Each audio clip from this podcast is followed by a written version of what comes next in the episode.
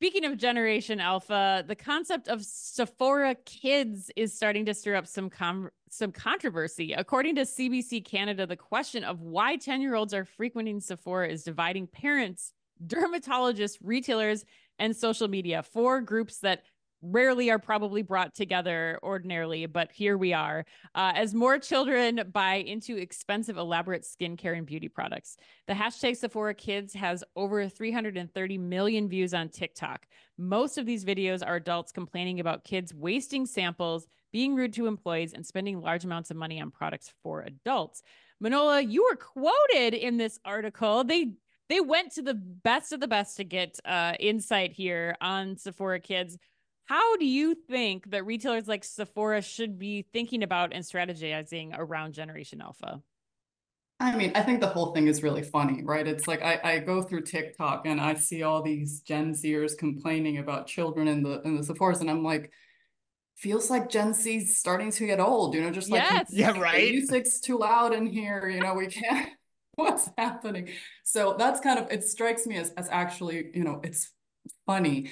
Uh, but if I'm Sephora, I'm happy, you know, because yeah. you're getting that it's a new crop of consumers. You're getting them, you know, in their early stage of kind of entering the, the category, which by the way, I don't think it's particularly early. Like I no. remember, you know, I was probably the kid walking in the department stores, like, you know, buying MAC lipstick and whatever, you know, when I was around that age. So I don't think there's anything particularly, you know, different about the time at which they're entering um, the category. But yeah, if I'm Sephora, it's it's great. You know, it's a new crop of consumers and an opportunity to do right by them. There's a responsibility, yes. right, to not sell 10 year olds retinol probably but uh, right it's a great opportunity that you know for, for them to kind of uh, get a foothold on that that new cohort of consumers and it seems like gen alpha is you know, indicating that they're interested in in wellness and, and beauty and kind of that self-care aspect, you know. So if I'm Sephora, I'm really happy.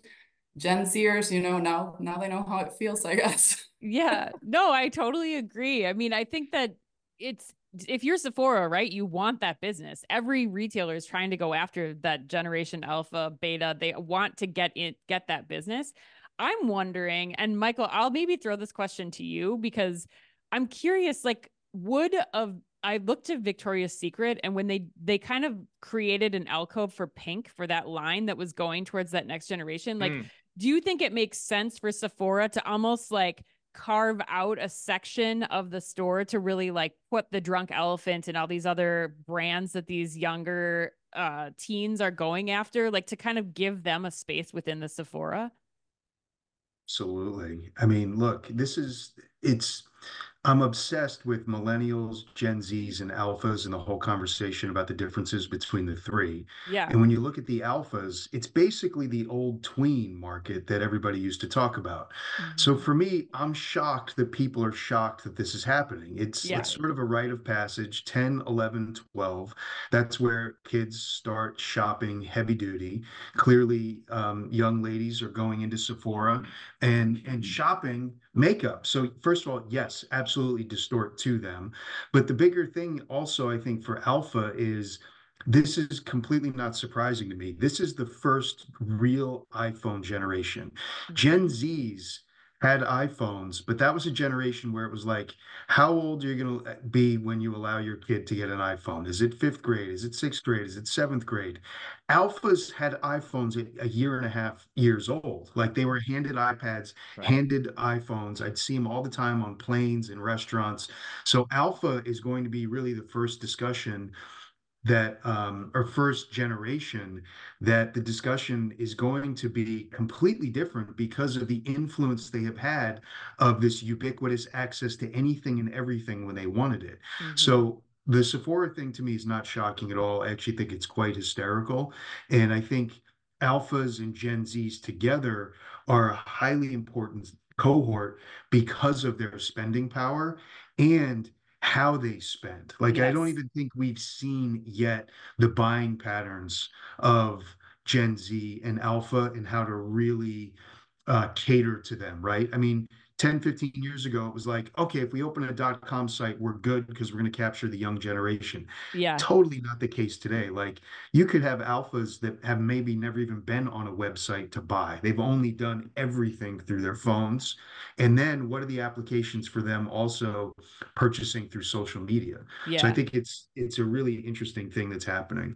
Yeah, the spending power question wow. is actually a good one because I think that to Manola's earlier point, like as a parent of a of a tween like if they're interested in good quality skincare that's actually like a more of a necessity i think. The makeup stuff is a different story. They can go to the drugstore or walmart for that. But i think the skincare which is what they're really investing in here is something that i think more parents are saying yes not the retinol products but yes the skincare investment for a young a young tween does make more sense. But chris i'm going to give you the uh, last word here well, I don't. I don't think I have too much to add. I mean, when when you ask the question at the top, like you know, how should you be thinking about your strategy around Gen Alpha? I just go back to like the Harvard Business School and the framework they put in put in our heads, you know, ad nauseum, which is like whatever strategy and tactics you're going to deploy, you have to be comfortable with the financial impact. Number one, two, the legal impact, and three, the ethical impact. Right. And so you get into some gray areas with that, like the retinol example, like Manola brought up. So, but but ultimately, at the end of the day, I thought your question to Michael was great too because